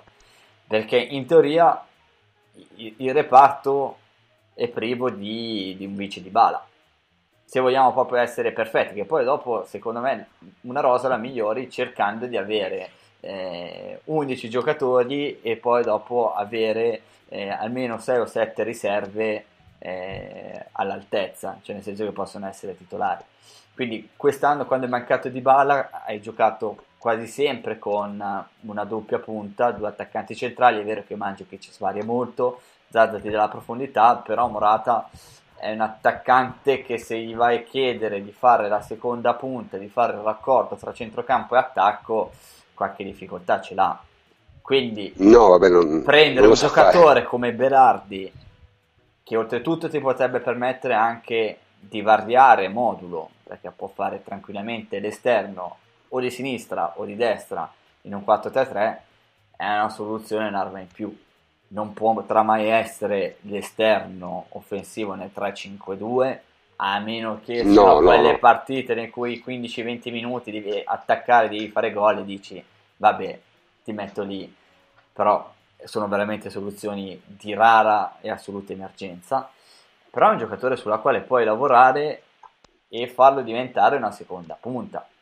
Cioè nel senso un giocatore che migliori la qualità tattica e che sappia muoversi e che magari ti potrebbe anche permettere di giocare con un doppio trequartista di Bala e Berardi con una punta sola, cioè nel senso è un giocatore che ti potrebbe eh, dare qualche soluzione tattica in più perché probabilmente perdi quello no, che eh... quest'anno ti ha permesso di fare diversi passaggi. Quadrato perché quadrato è il giocatore che ti è stato utile nel 3-5-2 poteva giocare nel, 3, nella, nel 4-3-3 eh, poteva giocare tranquillamente nel 4-4-2, quindi Quadrado è stato un giocatore che ti ha permesso diverse soluzioni. Berardi potrebbe essere il, il suo erede, diciamo. Sì, però non potrebbe mai giocare nel 3-5-2. No, cioè nel senso, quindi il suo erede, bisogno di un esterno. Quello indubbiamente, cioè il suo erede perché ti permette, eh, per quanto riguarda la duttilità tattica e le, le, varietà di soluzioni che potrebbe offrire ad Allegri. Ripeto, può fare poi lavorarci come seconda punta, quindi come un giocatore che come Di Bala faccia il collegamento tra centrocampo e attacco, può giocare assieme Di Bala, può giocare come esterno nel 4-3-3 e può giocare come esterno nel 4-4-2. Eh, la domanda che mi viene spontanea è già così per esempio Zaza si sta lamentando aggiungi ancora un'altra punta rischi l'implosione cioè perché, quindi nel senso te penseresti a Berardi nel caso di una partenza di Morata oppure in assoluto? Io in assoluto, cioè nel senso se si vuole migliorare la, la, mm. la rosa di una, di una squadra e, e hai come obiettivo quello di essere protagonista in Europa devi farlo devi farlo e poi dopo eh, ci possono anche essere delle, dei momenti in cui Zazza gioca, cioè ma mh, dicevamo un po' prima, il compito dell'allenatore è vincere, quindi per vincere metti giocatori che gli danno più garanzie. Ciò significa che quest'anno Zazza non ha dato quelle garanzie da poter dire giochi, sem- giochi da titolare, giochi da titolare per uh, far riposare gli altri. Quello deve essere il suo obiettivo, secondo me, e può farlo, eh cioè nel senso non è un'impresa impossibile per Zaz, però deve avere questo come obiettivo, raggiungerlo e, e secondo me sarebbe anche una cosa a cui Allegri eh, andrebbe incontro con grandissima felicità. Bene, ehm, questo diciamo chiude un po' il discorso sul, sullo sviluppo. Abbiamo parlato in maniera diciamo abbastanza ampia di quello che potrebbe succedere nei prossimi due anni, che era il tema iniziale, insomma. E, e l'idea, credo, se posso riassumere, è che alla fine questo sarà il modo di giocare della Juventus finché c'è Allegri e noi ovviamente ci auguriamo tutti che ci stia il più a lungo possibile, anche perché questo vorrebbe dire che si continua a vincere. Quindi eh, mi auguro che stia la Juve altri dieci anni, non perché lo ami particolarmente, ma perché vorrebbe semplicemente dire che la Juve per dieci anni ha vinto. Eh, e che alla fine il reparto che è diciamo, più bisognoso di un restyling è come sempre il centrocampo. Della difesa non ne abbiamo parlato, però insomma voglio dire, in difesa più o meno si sta abbastanza bene secondo me, almeno per l'anno prossimo. Sì, per l'anno prossimo eh, in difesa. Quindi direi non ci sono grandi problemi, prof, nel sì, senso che no. cioè, cioè, è vero che linea ha perso colpi e non sai quanto passa tutto dal rinnovo di Evra, secondo me. Sì, Evra che giocherebbe come centrale di sinistra chiaramente a quel punto, no? Sì, penso di sì, cioè nel senso, eh, poi nel caso andrebbe trovato sì, o comunque insomma un vice Alexandro che potrebbe essere la Samoa, magari. Mm. Beh, si parla anche molto di, di Pollirola che, che verrà in, inserito in prima squadra l'anno prossimo. Eh, Pollirola gioca esterno destro, giusto? Sì. Esterno destro, quindi andrebbe forse a coprire diciamo, un, una casella che, di cui c'è abbastanza bisogno. Tra l'altro, con, col Però fatto che ci la sono... prima volta che la Juve fa una manovra del genere che è vero, ma, ma direttamente è, vero. squadra uno Guardate, è vero, tra... ma è anche, prima, è anche, la prima, volta che ci sono le regole UEFA, però. Eh. Esatto, esatto, Tra esatto. tutte le voci che, che, ho letto, quella che ritengo abbastanza verosimile è, potrebbe essere la volontà di Allegri di portare alla Juventus De Sciglio. Perché è un giocatore che può giocare sia a destra che a sinistra. E Allegri Questa non è una grande notizia, eh? Però con De- Allegri, cioè nel senso, mm, potrebbe esserci questa predilezione nei suoi confronti. Cioè, l'ho allenato al Milan e ha fatto bene. Però può essere anche che De Sciglio un nome come, come esempio. Cioè, un giocatore che comunque ti possa giocare sia a destra che a sinistra. In quel caso tu saresti non a posto, ma stra a posto perché potessi tenerti Evra come quinto di difesa e avessi un giocatore che ti può giocare a posto di, di Lee Steiner, ti può far rifiatare Evra, ti può far rifiatare Alexandro, comunque avresti sempre Evra che può giocare ancora come terzino, avresti anche lì dei giocatori mh, duttili polivalenti.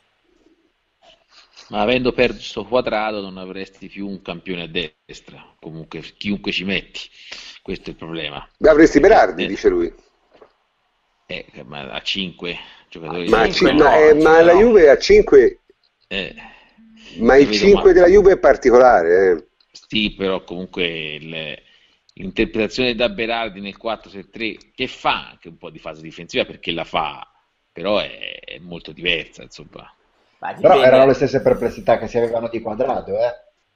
ma quadrato in realtà è un ex colombiano eh, che in Italia abbiamo messo a fare l'ala perché c'era il terrore di, far, di avere un terzino colombiano, ma è un ex terzino poi. Va anche detto... Ha la maniera sua no, di ora... Va anche detto Però cosa. quando è arrivato quest'estate l'opinione eh, quasi unanime, non mia, perché io avevo fatto un articolo dicendo guardate che Quadrado se vuole sa anche difendere, sì, però l'opinione unanime era Quadrado non difende e non può fare l'esterno 3-5-2 e io dico, la butto lì, ma visto che il 3-5-2 di Allegri non è un 3-5-2, perché Quadrado sta sempre più, più in alto 20 metri rispetto al suo omologo a sinistra, così come l'ha fatto Quadrado lo può fare benissimo anche Berardi, che fa non poca fase difensiva. Berardi all'esterno, la butto lì, ma non la butto lì, è l'esterno in Europa che fa meglio la fase difensiva tra tutti, non tra i giovani tra tutti, non c'è un esterno destro alto che faccia tanta fase difensiva e tanto bene quanto la fa Berardi. È una macchina in difesa Berardi, una macchina da pressing, una macchina da tackle, una macchina da, da contrasti. E, e, da lì a trasformarlo in un esterno da, alla quadrado ci vuole ancora un passettino, ma non è un passo impossibile da fare. Ma anche perché, come dicevi, eh, prima tu Fleccio, prof, eh, eh, come diceva giustamente prima Fleccio, la Juventus difende col 5-3-2 quando difende bassa. E in quel caso è chiaro che è meglio avere un terzino. Però in tanti casi si è difesa con un 4-4-2, nel quale era Barzagli che schierava, scalava come terzino destra e davanti ci aveva quadrato. quindi anche questa potrebbe essere una soluzione.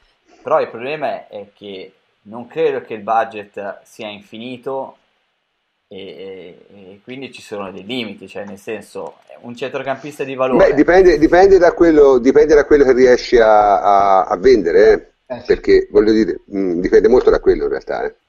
perché i giocatori che ti hai, anche quelli che a te sembrano scarsi, col fatto che la Juve vince ininterrottamente a 5 anni, cominciano ad avere mercato un po' tutti, eh? Sì. Cioè si parla di offerte per Pereira di 15 milioni. È chiaro che quello sarebbe chiaro. solamente oro colato. Nel senso che quando tu hai un giocatore Quindi, che non lo reputi più funzionale e ti arrivano offerte nelle quali comunque ci guadagni, è sempre oro colato. Eh, appunto, quindi voglio dire, non è proprio una cosa, de- cioè uno dei vantaggi di vincere è anche questo, che i giocatori si valutano, bene o male, anche quelli che a noi sembrano meno bravi si valutano. Quindi non lo so, bisognerà, cioè sicuramente sarà un mercato abbastanza interessante.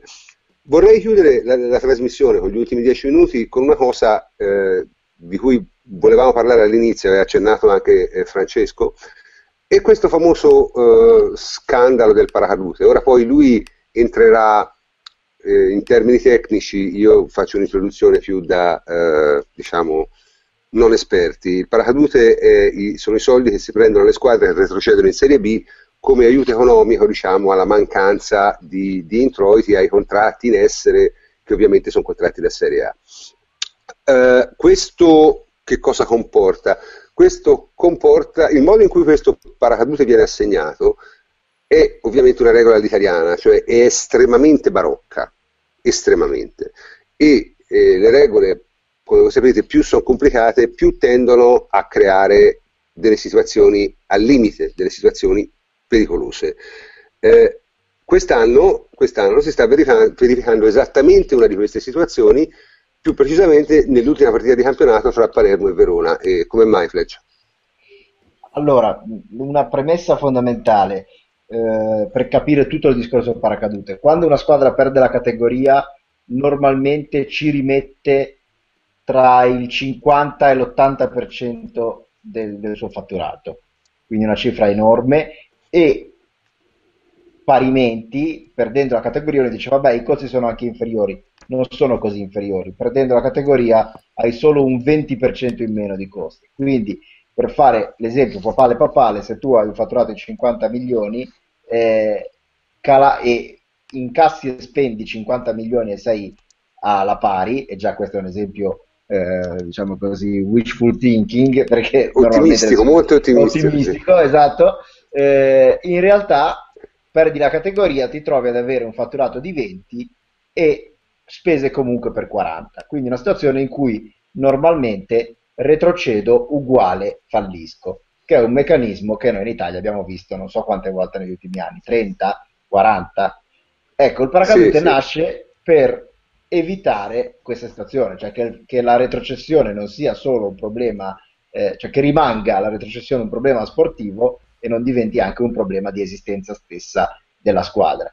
Per fare questo cosa succede? Si mettono da parte eh, un tesoretto, diciamo così, che viene dato alle squadre che perdono la categoria sia dalla A alla B ma anche dalla B alla Lega Pro, per fare in modo che più o meno vada a bilanciare non tutta quella, quella perdita, ma una buona parte di questa.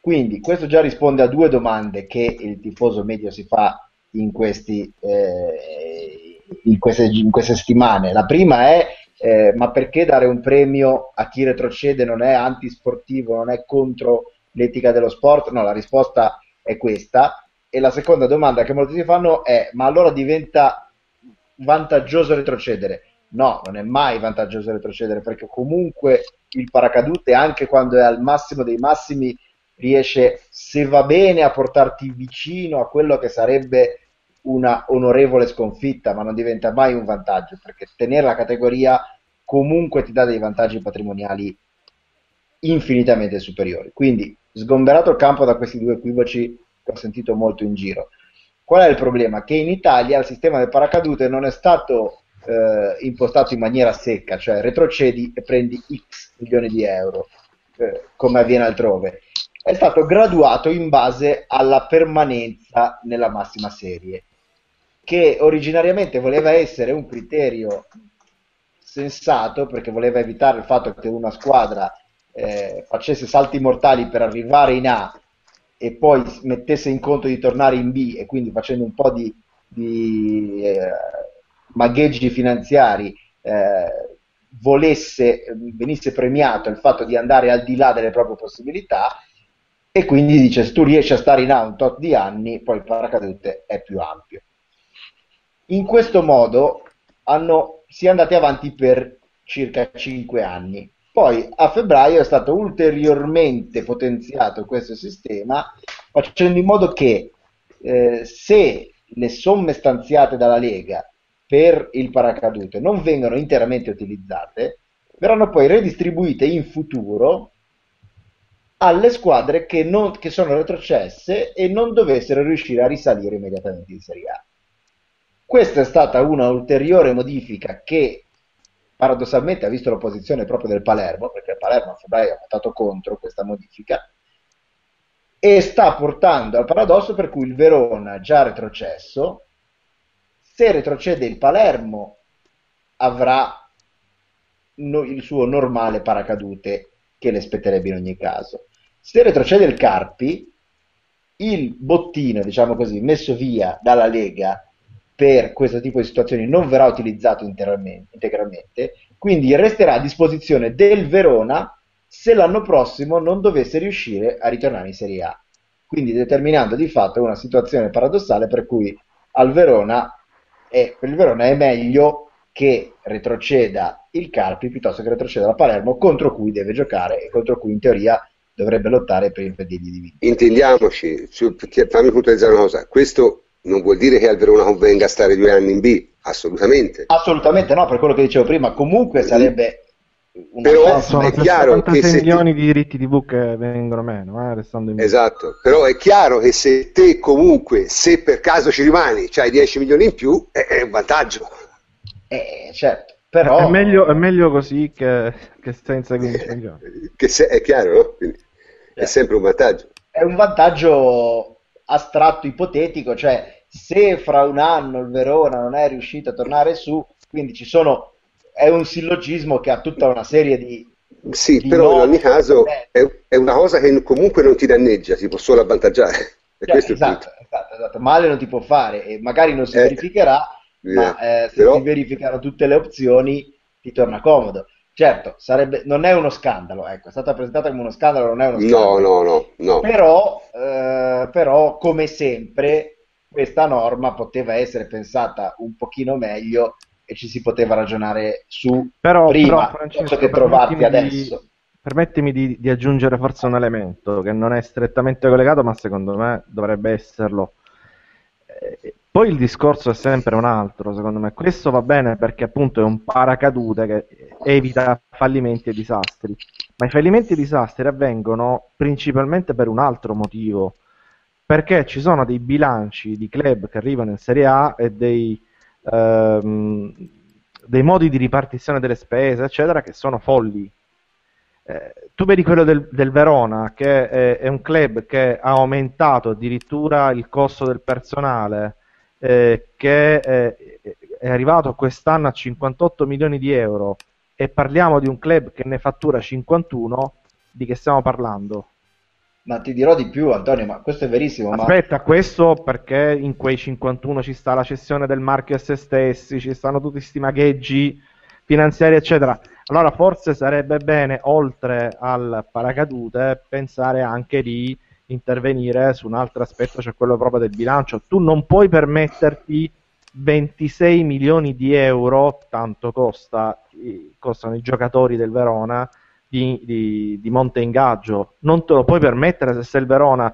Poi non è che, non è che lo risolvi facendo il paracadute, dici allora per, per, un anno col paracadute riesco no, a anche, anche perché francamente visto, il livello, visto il livello dei giocatori del Verona pare veramente ingiustificato un monte sì, a parte, a parte, a parte questo, ma ingiustificato ma anche finanziariamente. Oltre più, il vero scandalo non è il fatto che ci siano questi strumenti premiali o il fatto che questi strumenti premiali poi rischino di diventare paradossali perché sono stati applicati male. Il vero scandalo è che, come da sempre, come sempre succede, questi strumenti qua, noi squadre italiane, li distorciamo perché ci sono squadre, ce ne sono tante, che si impegnano il paracadute per farsi prestare soldi. Cioè io oggi inizio il campionato, vado da una banca e dice guarda che se retrocederò mi, darà, mi daranno 10 milioni di euro, faccio per dire. Te lo do impegno se tu me ne presti 6.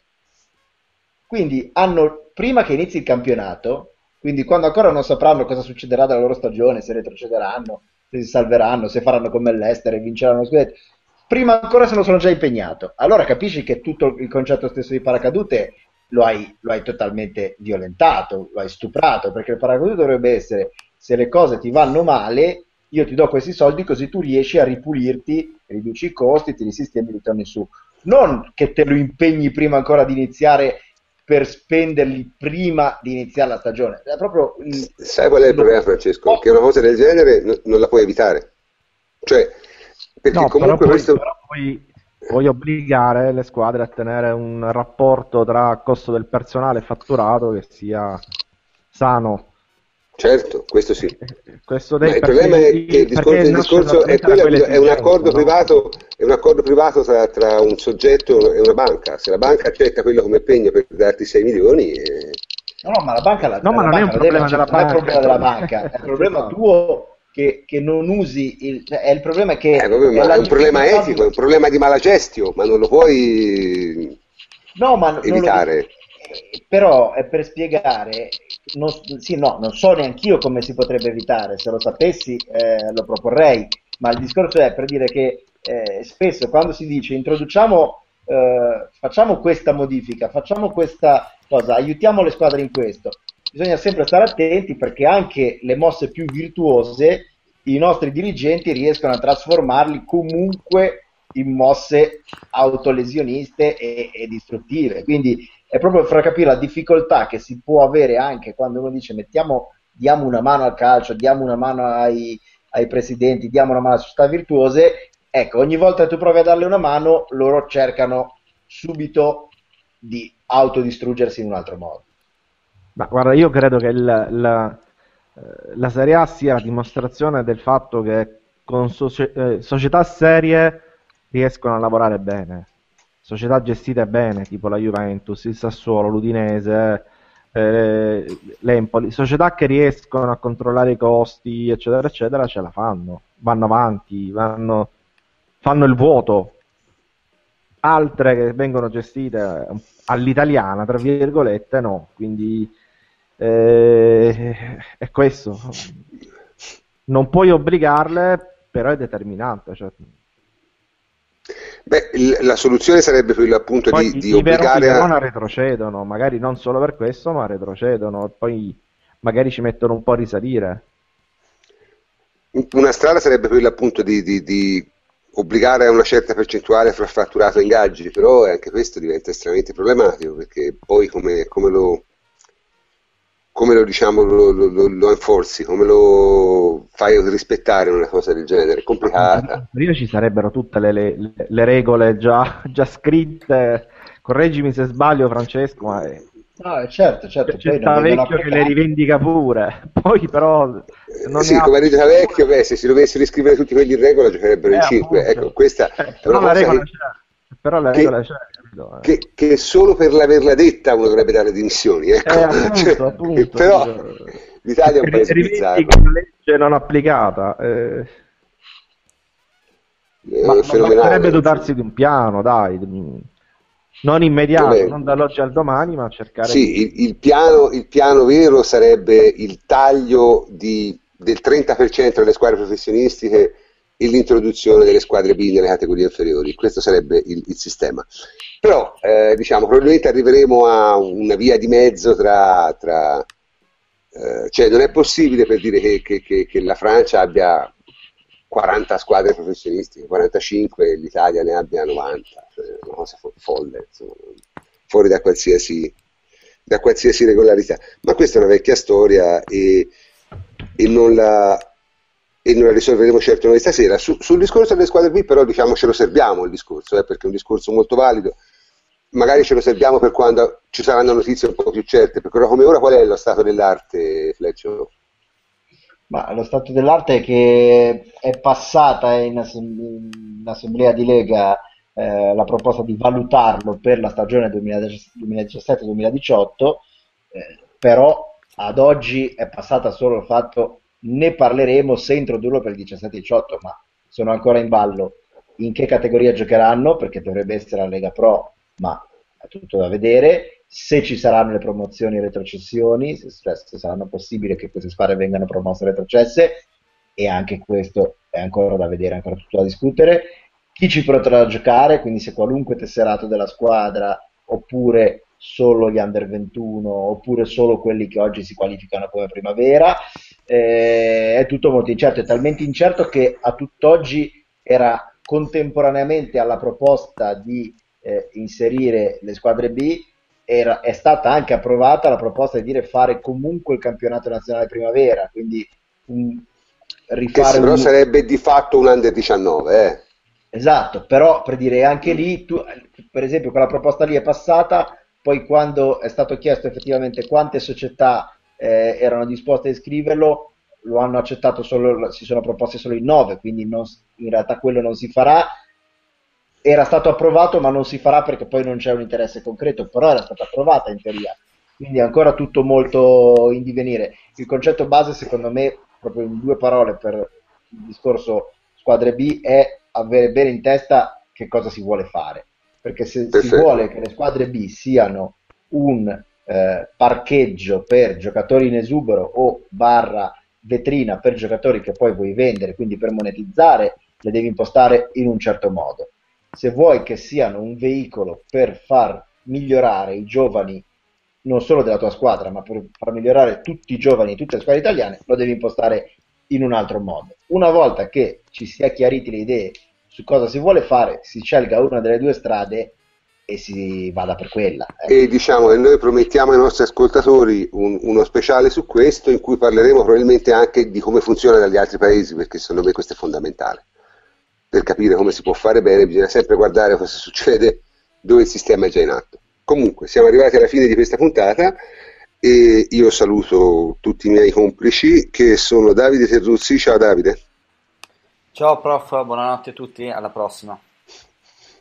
Francesco Adrianopoli, ciao Francesco. Ciao prof, buonanotte a tutti. Antonio Corsa, ciao Antonio. Ciao, buonanotte a tutti. E, e, per l'ultima volta Emilio Triglione che con la puntata di stasera eh, ci lascia per motivi diciamo eh, di impegni personali. Eh, d'altronde Emilio era entrato diciamo in sostituzione di Alessandra che era in maternità e adesso la maternità di Alessandra si sta avviando alla fine e Emilio ha deciso che i suoi impegni non gli consentivano più di partecipare a questa trasmissione così assolutamente. Ovviamente quando vorrà ritornare sarà sempre il benvenuto e noi lo salutiamo ancora più calorosamente stasera. Ciao Emilio. Allora, ciao a tutti, buonasera. Dunque, anche per stasera è finita, eh, io sono il professor Cantor e vi saluto. Buonanotte a tutti.